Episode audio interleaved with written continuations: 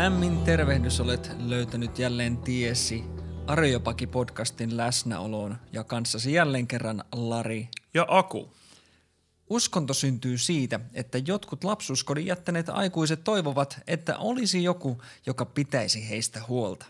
Siksi he uskovat taivaalliseen isään tai muuhun jumalolentoon. He eivät halua olla yksin kylmässä, kovassa maailmassa. Suuri, suurin piirtein tällä tavalla psykologi Sigmund Freud ajatteli uskonnosta. Yalein yliopiston psykologian professori Paul Bloom puolestaan on todennut, että jumalausko on kognitiivisten toimintojen kieroutumisesta johtuva oheistuote. Bloomin mukaan evoluution muokkaama ihmismieli havaitsee päämääriä ja haluja siellä, missä niitä ei ole. Näitä Freudin ja Bloomin kommentteja erottaa noin sata vuotta, mutta niitä yhdistää se, että he molemmat väittää esittävänsä tieteellisen selityksen uskonnosta. Selityksen, joka osoittaa, että uskonto syntyy epäilyttävällä tavalla, tavalla, joka tekee siitä irrationaalista. Tässä jaksossa me puhutaan niin sanotuista kumoaja-argumenteista tai debunkkauksesta. Eli argumenteista, jossa jokin uskomus selitetään sellaisella tavalla, joka asettaa sen uskomuksen kyseenalaiseen valoon. Selitys, joka vetää älyllisen maton kyseisen uskomuksen alta. Mitä Aku nämä debunkkausargumentit on ja mihin kaikkiin asioihin ne saattaa liittyä? No aloitetaan ensin tästä debunkkauksen yleisestä periaatteesta.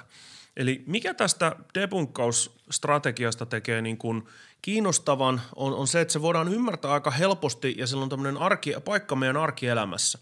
Me ajatellaan tavallisesti niin, että, että, että jos me pystytään selittämään joku uskomus vetoamatta, on se nyt uskomus mistä tahansa, niin voidaan selittää se uskomus tavalla, johon ei liity sen uskomuksen totuus, niin me ollaan jotenkin asetettu se uskomus kyseenalaiseksi. Ja, ja tämä pätee niin kuin monella eri tavalla, monissa eri yhteyksissä. Eli otetaan tällainen ihan yksinkertainen esimerkki, että ajatellaan, että meillä on tällainen tyyppi kuin Mika – No sitten tämä Mika näkee niin kuin kaikenlaisia pieniä juttuja, kun se kävelee kaupungilla. Esimerkiksi se, että ihmiset kattelee sitä pitkään ja joku hämärä auto seuraa sitä ja, ja, ja verhot joskus liikkuu, kun, kun se näkee, kun joku katsoo sitä ikkunasta. Ja kun tätä tapahtuu jonkun aikaa, niin se Mika päätyy sitten sellaiseen johto, jo, johtopäätökseen, että, että itse asiassa KGP niin kuin vahtii sitä – tai jos, jos ei ole KGP tai enää, niin sitten vaikka FSP tai CIA tai joku muu tämmöinen, tai SUPO, sitä vahditaan kuitenkin. No Mikalle syntyy sitten uskomus tästä ja sitten se, se näkee tätä todistusaineistoa sen puolesta aina silloin tällöin ja, ja, ja, ja pitää tätä uskomusta yllä. No, miten meidän pitäisi suhtautua sitten siihen, että Mika meneekin joskus lääkäriin ja sitten lääkäri sanookin sille, että hei Mika, että sulla on tällainen ongelma, että – että sä kärsit että sulla on, sulla on niinku psykoosioireita. Eli sä oot semmoinen henkilö, jolla on taipumus kärsiä tällaisista harhaluuloista ja harhauskomuksista, jotka liit, jo, tyypillisin piirre on se, että niin se tulee, syntyy semmoinen vaikutelma, että sua vahditaan. Ja, ja täällä niin kuin me tavallisesti ajateltaisiin tässä tilanteessa, että, että ahaa, että nyt kun se Mika kuulee tästä, että sillä on tämmöinen taipumus nähdä salaliittoja semmoisessakin tilanteessa, missä ei ole, mitään nähtävää. Tai että nähdään, että sitä vahditaan, tai tuntee siltä, että sitä vahditaan semmoisessa tilanteessa, missä sitä ei oikeasti vahdita. Niin tämä tieto pitäisi aiheuttaa siinä Mikassa sellainen prosessi, että se Mika kelaa, että ahaa, no ehkä mua ei vahditakaan.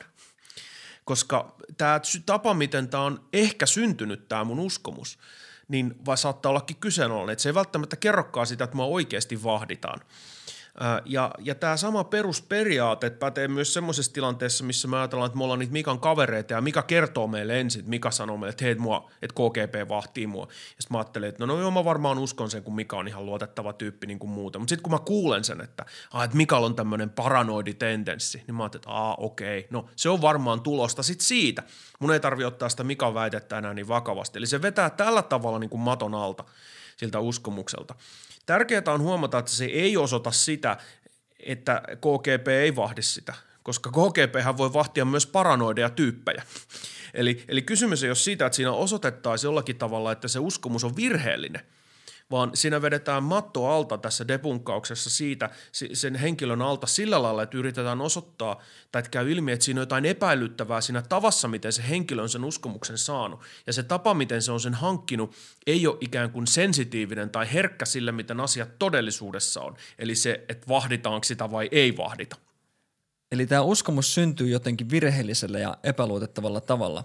Tämmöinen arkisempi esimerkkihän tästä. Tai, tai ainakin meillä on syytä epäillä, että se syntyy. Sehän ei välttämättä tarvitse syntyä väärällä tavalla, mutta, niin mutta meillä voi olla ikään kuin, meillä voi olla syytä epäillä, että se olisi syntynyt näin. Olisiko arkisempi esimerkki tästä vielä se, että ää, me tiedetään, että ihmisiä, joita on vaikka kiusattu koulussa, ää, niin myöhemminkin sitten vaikka työelämässä – niin ne saattaa niin kuin lukea tilanteita tästä kiusaamistaustastaan käsin. Ja vaikka kun ihmiset nauraa jollekin vitsille, niin saattaa tulla semmoinen fiilisään, että hei, nyt tuolla naurataan mulle, koska on niin monta kertaa kouluaikoina kokenut sen, että muut on naurannut mulle. Ja, ja tota, tällä tavalla uskoo, että nyt niin kuin muut täällä niin kuin pitää hauskaa mun kustannuksella.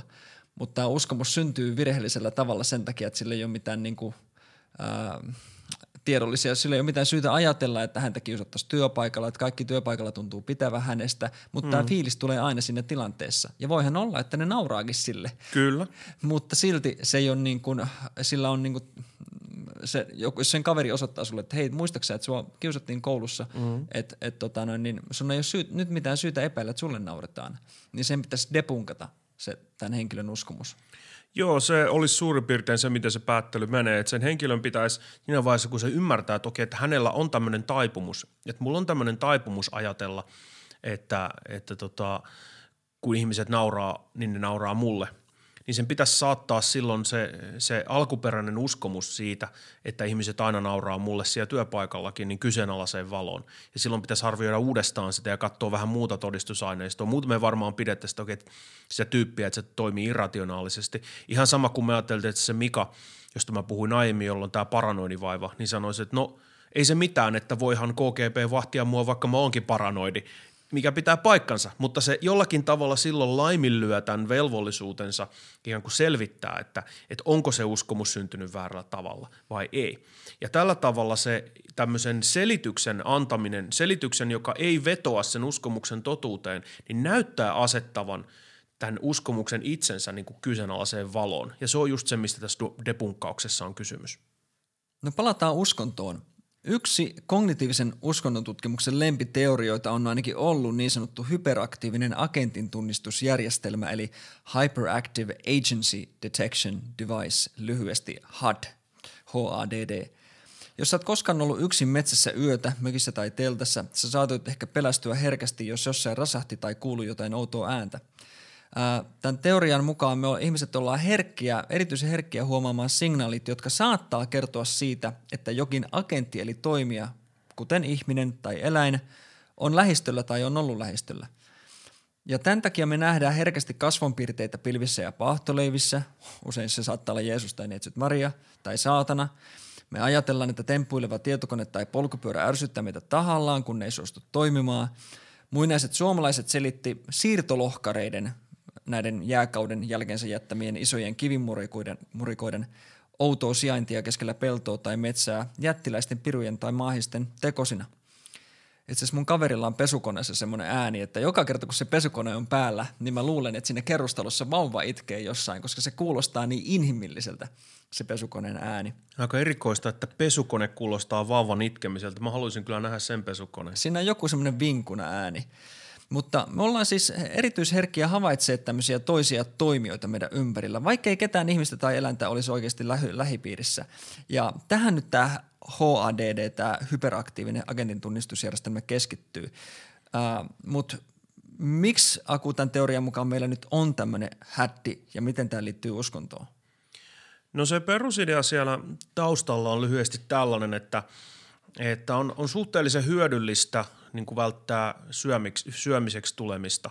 Evolutiivisesti. Niin, se on evoluution kannalta aika hyödyllistä, että sä pysyt hengissä niin kauan, että sä voit jatkaa sukuasi. Ja jos, henkilö, jos on niin kuin sellainen organismi, jolla tämmöinen syömiseksi tulemisen tunnistus on erittäin herkkä, eli toisin sanoen se oppii tunnistamaan tällaiset mahdolliset uhat itteensä kohtaan, niin silloin se paljon todennäköisemmin selviää hengissä kuin semmoinen, joka ei tunnista näitä. Eli jos tiikeri vaan niin pusikossa, niin se niin kuin äkkiä sen havaitsee. Joo, ja, ja, ja se mikä tekee tästä, mikä ikään kuin tekee tästä järjestelmästä yliherkän, on se, että se hinta, mikä tulee sille, että mä ajattelen, että siellä on tiikeri ja lähden karkuun, versus sit sille, että siellä on oikeasti tiikeri ja mä en havaitse sitä, on niin kuin – aika pieni. Eli se, että jos tulee tämmöinen niin virheellinen tunnistus, että mä tunnistan sen väärin sen toimijan, että, että siellä vaan niin kuin tuuli kahisee ruohikossa tai pusikossa eikä tiikeri, niin sen hinta on erittäin pieni, josta sitten seuraa se, että, että se on niin kuin järkevää, että se järjestelmä on yliherkkä. Et kun se on yliherkkä, niin se suojelee mua myös niissä oikeissa tapauksissa ja sitten ne väärät, väärät tapaukset, kun sieltä pusikosta ei mitään löydy, ää, niin ne on joka tapauksessa sitten pieni hinta siitä, että se osuu kerran aina oikein. Ja tämä selittää sen, miksi se järjestelmä olisi niin kuin yliherkkä. Eli tämä on tämmöinen better safe than sorry, eli ei varaa venettä kaada tyyppinen mekanismi, jossa niin kuin – Äh, vähän niin kuin palohälytin kotona, että se niin kuin hälyttää aina, jos on pienikin niin kuin riski, että jossain niin kuin palaa, mutta todellisuudessa sitten tulee paljon niitä vääriä. Suuri osa hälytyksistä on niin sanottuja vääriä hälytyksiä, koska harvoin oikeasti meidän kämppä palaa silloin, kun se tota, no, niin palohälytin niin kuin pamahtaa päälle. Joo, mutta sen palohälyttimen kannattaa olla yliherkkä just sen takia, että, että tota se, se hinta niistä vääristä hälytyksistä on paljon pienempi kuin se, että se ei hälytäkään silloin, kun on oikeasti tosi kyseessä – ja, ja se, mikä tekee tästä nyt tämän debukkauksen kannalta kiinnostavaa on sellainen, että, että jos se tosiaan pitää paikkansa, että meillä on tällainen yliherkkä tunnistusmekanismi, ja sitten me ajatellaan vaikka, että, että mun uskomus eh, siitä, että, että mulla on henkikavereita, että mulla on henkiä, jotka pyörii tässä mun ympärillä, tai enkeleitä, jotka jeesaa mua. Entäs jos se on tulosta tästä HUD-mekanismista? Jos se on tulosta siitä, niin se näyttää asettavan tämän uskomuksen sillä lailla kyseenalaiseen valoon, että, että se HUD tuottaisi sen uskomuksen nyt ihan riippumatta siitä, onko mitään enkeleitä olemassa vai ei, tai mitään henkiä olemassa tai jumalia olemassa vai ei.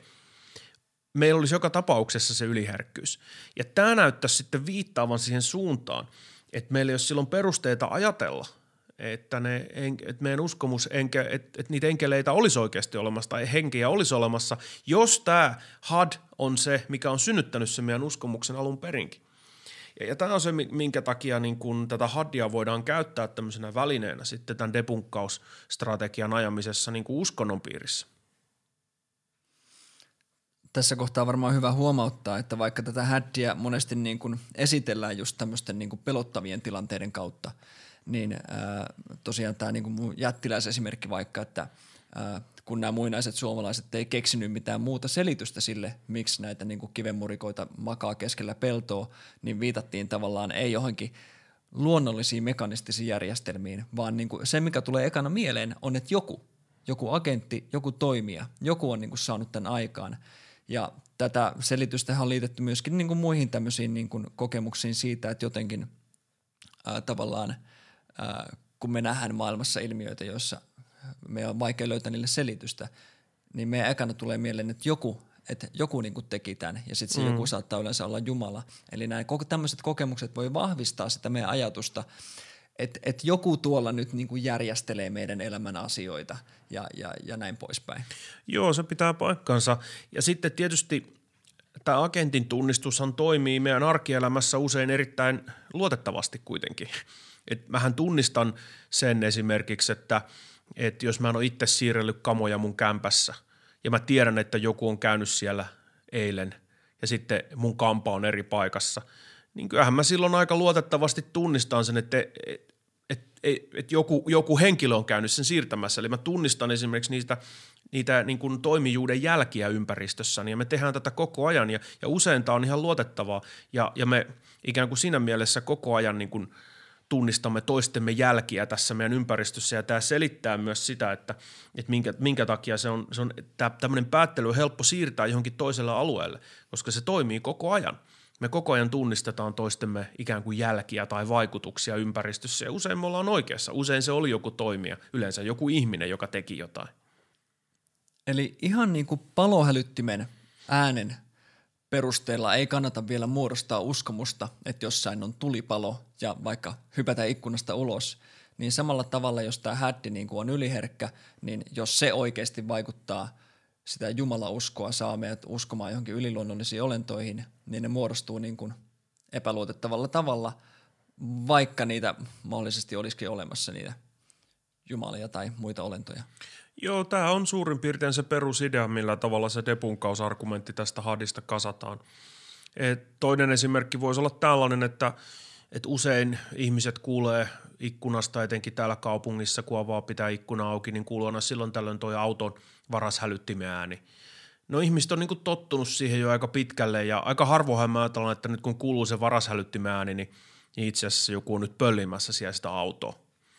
No jos mä muodostan aina, joka kerta kun mä kuulen sen varashälyttimen äänen, niin jos mä muodostan siitä uskomuksen, että aha, nyt jotain autoa ollaan varastamassa, niin se tuntuu kyseenalaiselta se uskomus. Koska jotenkin meidän pitäisi tietää, tai me tiedetään, että, että aika harvoissa tapauksissa se nimenomaan on syntynyt siitä, että joku oikeasti varastaa sen auton, se hälytys, vai joku, no on joku tönässyt sitä tai joku muu on pudonnut sen auton päälle, joku oksa, niin sitten se on ruvennut piippaamaan. Joten tällä tavalla me niinku depunkataan se uskomus, että, että nyt joku varastaa autoa, koska me kuullaan nyt se varashälyttimen ääni. No Aku, säkin oot jo väitöskirjassa aikoinaan pyöritellyt näitä aiheita. Ää, miten uskonnon filosofit on vastannut tämmöisiin häddiin perustuviin debunkkausargumentteihin uskonnollista jumalauskoa vastaan? No tota, niitähän voi tosi monella tavalla niin kuin alkaa purkaa tätä, tätä debunkkausargumenttia. Ja näistä ensimmäinen olisi tietysti asettaa kyseenalaiseksi tämän HUD-teorian ikään kuin tieteellinen status. Ja, ja kysyä, että no, no pitääkö tämä teoria paikkansa – että onko meillä tämmöinen mekanismi niin kuin ollenkaan, on, on, onko tällä niin kuin, ö, tieteellistä pohjaa, onko meillä tästä todistusaineistoa. Ja meillä onkin sitten olemassa tieteellinen keskustelu koskien nyt nimenomaan tätä. Eli, eli onko meillä onko tämä meidän agentin tunnistusjärjestelmä jotenkin erityisen herkkä vai ei. Mutta oletetaan nyt, että, että meillä nyt on tällainen. Ajatellaan, että tämä pitää paikkansa, että ihmisillä on tämmöinen agentin tunnistusjärjestelmä, joka nyt toimii suurin piirtein sillä tavalla kuin tämä teoria sanoo. No sitten toinen kysymys, mikä voitaisiin kysyä tämän jälkeen on se, että no onko meillä nyt todistusaineistoa siitä, että ihmisten jumalauskomukset esimerkiksi on nyt sitten tulosta tästä haddin toiminnasta vai onko se tulosta jostain muusta? Koska jo, vaikka se had ei olisikaan luotettava – mutta jos ihmisten jumalauskomukset on tulosta jostain ihan toisista asioista, ne on ihan toisenlaisen mekanismin synnyttämiä, niin silloin se HUDin luotettavuudella ei ole mitään merkitystä. Ja, ja tämä olisi ikään kuin toinen tapa päästä irti siitä koukusta. Ja tämä on aika järkevää sinänsä, että musta itsestä tuntuu, niin kuin, että jonkunlainen, vaikka täällä on löytynyt vähän vähän empiiristä evidenssiä oikeastaan tällä hädille, mutta vaikuttaa nyt siltä, että meillä nyt on tämmöinen taipumus olla herkkiä niin kuin tämmöiselle – toimijuudelle. Me havaitaan ja tarkkaillaan sitä niin kuin eri tilanteissa aika helposti. Voisi kuvitella, että se on tämmöinen evolutiivinen niin kuin taipumus, kun se on niin aika järkevää siinä. Mutta sitten tavallaan, että miten se uskonto liittyy siihen, niin se on jo toinen, ihan toinen kysymys. Ja se on aika epätodennäköistä, että häddi selittää meidän jumalauskoa kovinkaan paljon. Joo, se on totta. Ja sitten siinä on vielä tällainenkin, että, että vaikka me ajateltaisikin, että meillä olisi tämmöinen herkkä agentin tunnistusmekanismia. Mä oon aika vakuuttunut, että kyllä meillä niin jotain sellaista on.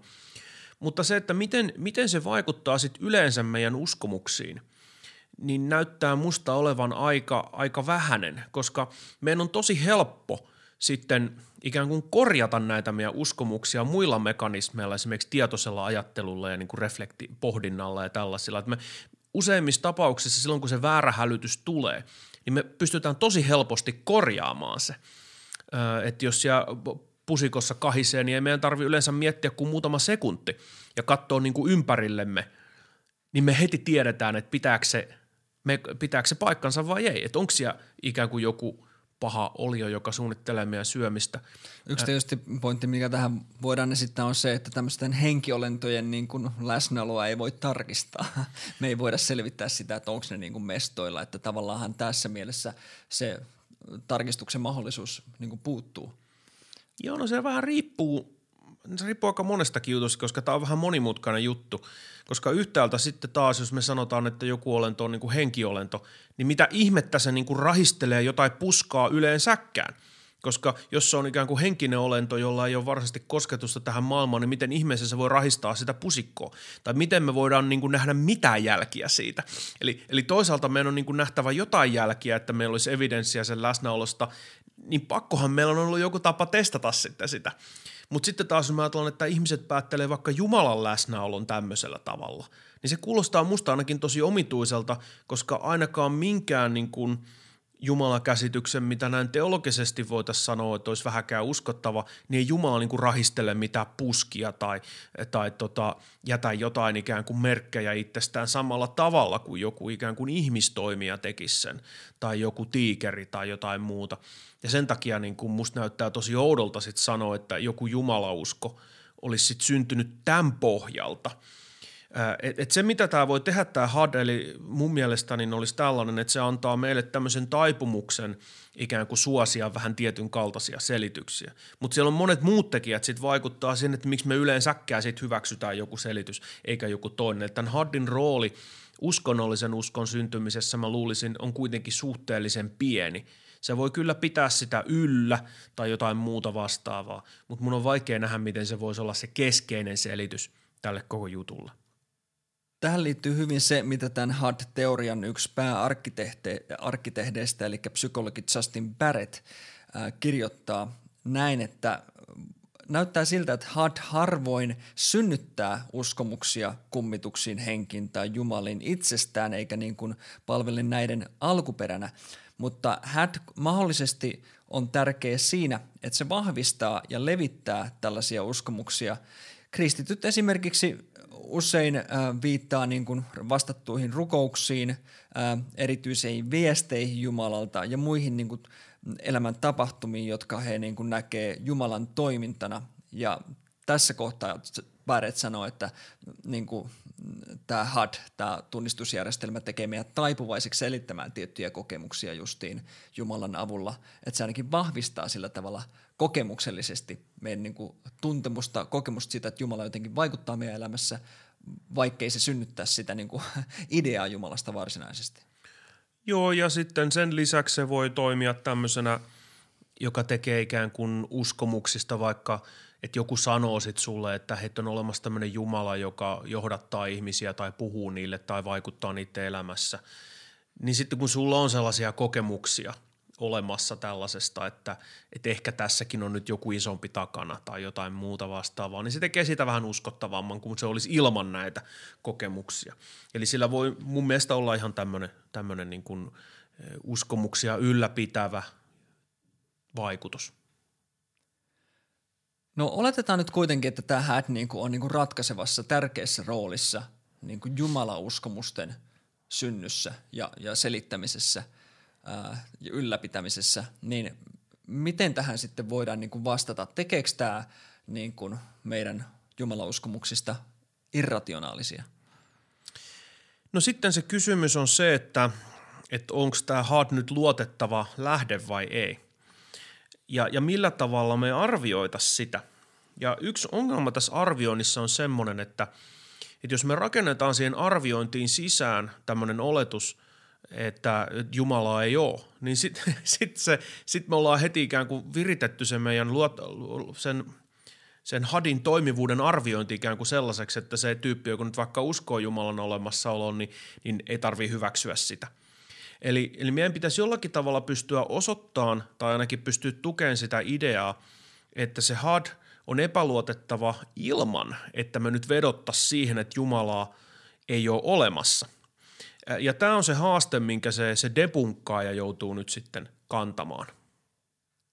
Eli tarkoitatko Aku nyt sitä, että periaatteessa tämmöisen Jumalan uskovan ihmisen näkökulmasta – voisi ajatella, että ehkä Jumala on jotenkin johdattanut evoluutio sille, että meille kehittyy tämmöinen haddi ja sen avulla me paitsi voidaan havaita toisia ihmisiä ja eläimiä herkästi, me myöskin voidaan havaita Jumalan olemassaolo ja Jumalan toiminta meidän elämässä. Eikö tämä olisi mahdollinen niin kuin, näkökulma? Joo, no tämä olisi se, mitä, millä tavalla sitten tämä ikään kuin Jumala-uskon järkevyyden puolustaja voisi koittaa vastustaa tätä debunkkausta – ja tosiaan sanoo, että, että ehkä, ehkä, ehkä, ehkä se HUD ei olekaan epäluotettava, koska se on asetettu sinne sen takia, että sillä on tämmöinen vaikutus meidän elämään ja se synnyttää meille tiettyjä uskomuksia. Eli toisin sanoen se ei ole yliherkkä. Se on yliherkkä joissain tapauksissa, mutta näissä jumalatapauksissa niin se ei ole yliherkkä, vaan se tunnistaa sen Jumalan toiminnan jotenkin aivan oikein.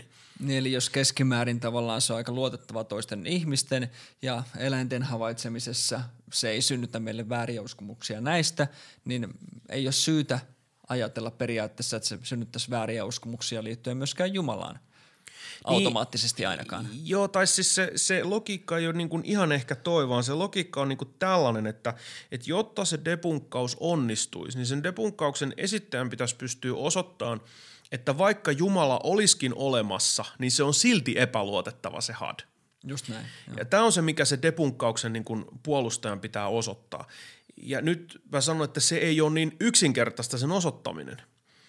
Mutta sitä ongelmia voisi tulla sitten tällä lailla, että sitten kun tähän sitten se, se teisti vaikka vastaa, että, että, että ehkä se had ei olekaan epäluotettava, koska Jumala on asettanut sen olemaan ja se on niin kuin synnyttänyt sen tässä evoluution, ää, evoluution kuluessa tällaisen taipumuksen. No, tähän sitten taas se, se ja voi sanoa, että ahaa, no toi on taas semmoinen niin ylimääräinen lisäoletus, minkä sä teet nyt tähän evoluutioon. Että sä nyt lisäät sinne sen Jumalan selittää sitä. Ja mä en niin kuin tarvi sitä selitystä. Että se, että, että meillä on ajatus naturalistisesta evoluutiosta, mihin ei vaikuta mikään ikään kuin ulkopuolinen voima, joku yliluonnollinen voima, niin se on niin kuin parempi oletus siitä, miten evoluutio toimii kuin se plus Jumala.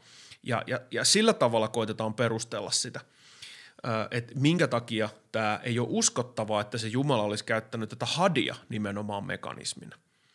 Ja toinen kritiikki voisi olla sitten tämmöinen, että sille, että, että Jumala olisi käyttänyt tätä had-mekanismia, niin voisi olla tällainen, että, että vaikkakin niin kuin tämmöinen kristillinen Jumala olisi olemassa ja se olisi luonut tämän hadin – niin se had kuitenkin siitä huolimatta tuottaa jonkun verran virheellisiä uskomuksia esimerkiksi hengistä ja, ja esiisistä ja muista, jotka nyt ei tämän kristillisen näkemyksen mukaan kumminkaan ole olemassa. Niin maailmahan täynnä siis niin kuin – kristityn näkökulmasta täysin vääriä jumalauskomuksia. Juuri näin. Ja, ja, ja ne on nyt sitten, voidaan katsoa, jos me nyt nämä aiemmat oletukset hyväksytään, mitä tuossa nostettiin esiin, niin, niin ne voidaan kuitenkin katsoa että tulokseksi tästä hadin toiminnasta. Eli sitten me voidaan herättää se kysymys, että jos Jumala tosiaan on olemassa, niin miksi se käyttäisi näin epäluotettavaa mekanismia tuottaakseen uskomuksia niin kuin itsestään, ja tosiaan uskomuksia itsestään, joka kuitenkin sylkee ulos sitten myös tämän tyyppisiä uskomuksia, vaikka että no esi-isä on tossa tai joku puunhenki on tossa tai joku maahinen kiikutti sen kiven sinne pellolle. Eli, eli se voidaan niin tällä tavalla asettaa kyseenalaiseksi se, se had plus Jumalan olemassaolo. Ja se epäluotettavuus näyttää tulevan just siitäkin, että suurin osa niin kuin maailman uskomuksista, maailman ihmisten uskomuksista kautta historian on tälleen kristityn näkökulmasta ollut vääriä. Ihan niin kuin se palohälytin tai auton varashälytin suurimman osan aikaa niin kuin tekee niitä vääriä hälytyksiä. Niin samalla tavalla sitten niin kuin tämä HAD toimii enimmäkseen epäluotettavasti. Eikö näin? Tämä voi olla sen joo. depunkkaajan niin kuin, joo, siis tämä olisi, joo, siis tämä olisi musta nyt se, se kaikkein vahvin ja paras lähestymistapa, miten se depunkkaaja niin kuin kannattaisi lähestyä tätä. Ja, ja pyrkiä nimenomaan osoittaa, osoittaa se, että, että tota, tällaista epäluotet, että tämä mekanismi on epäluotettava siitä huolimatta, vaikka Jumala olisikin olemassa. Ää, nimenomaan tämmöinen kristillinen Jumala tai, tai teismi, teismi olisi totta. Nyt me on nähty, että tätä haddia ja yleensäkin uskonnollisia uskomuksia vastaan suunnatut debunkkausargumentit liittyy aika paljon evoluutioon, eli siihen, että tämä had on tämmöinen evolutiivinen mekanismi. Ja puhutaankin yleisesti evolutiivisista debunkkausargumenteista, joita on suunnattu myöskin paitsi uskonnollisia uskomuksia, myös moraalisia, matemaattisia, arkijärkisiä uskomuksia vastaan joka tapauksessa. Ja onkin esitetty näinkin, että johdonmukaisesti, jos seurataan tätä ajattelutapaa loppuun asti, niin kaikilta meidän uskomuksilta menee matto alta ja se johtaa skeptisismiin, koska me ei voida luottaa siihen, että evoluutio ää, kehittää meille semmoisen mielen, joka pystyy tavoittamaan totuuksia maailmasta, koska evoluutio on kiinnostunut vaan lajin selviämisestä, luonnonvalinta pitää huolemaan siitä, ja meidän mielet nyt, niin kuin Darwin itse taisi sanoa, niin kuin, ei ne ole sen kummempia välttämättä kuin simpanssin mieli, että niin kuin molemmilla joitakin käsityksiä maailmasta ja ei me nyt luoteta hirveästi niin kuin siihen, että simpanssi kovin niin kuin paljon totuuksia tavoittelee. Joo, tämä on sen ikään kuin debunkkausstrategian yleinen ongelma. Ja, ja tämä on sellainen tapa, millä sit voisi yrittää niin kuin kumota kaikki nämä debunkkausargumentit. Eli todeta, että, että tähän johtaa niin kuin absurdeihin johtopäätöksiin tämä koko debunkkaus. Että tässä pitää olla joku vika. Että tässä, täällä debunkkausperiaatteessa on joku ongelma.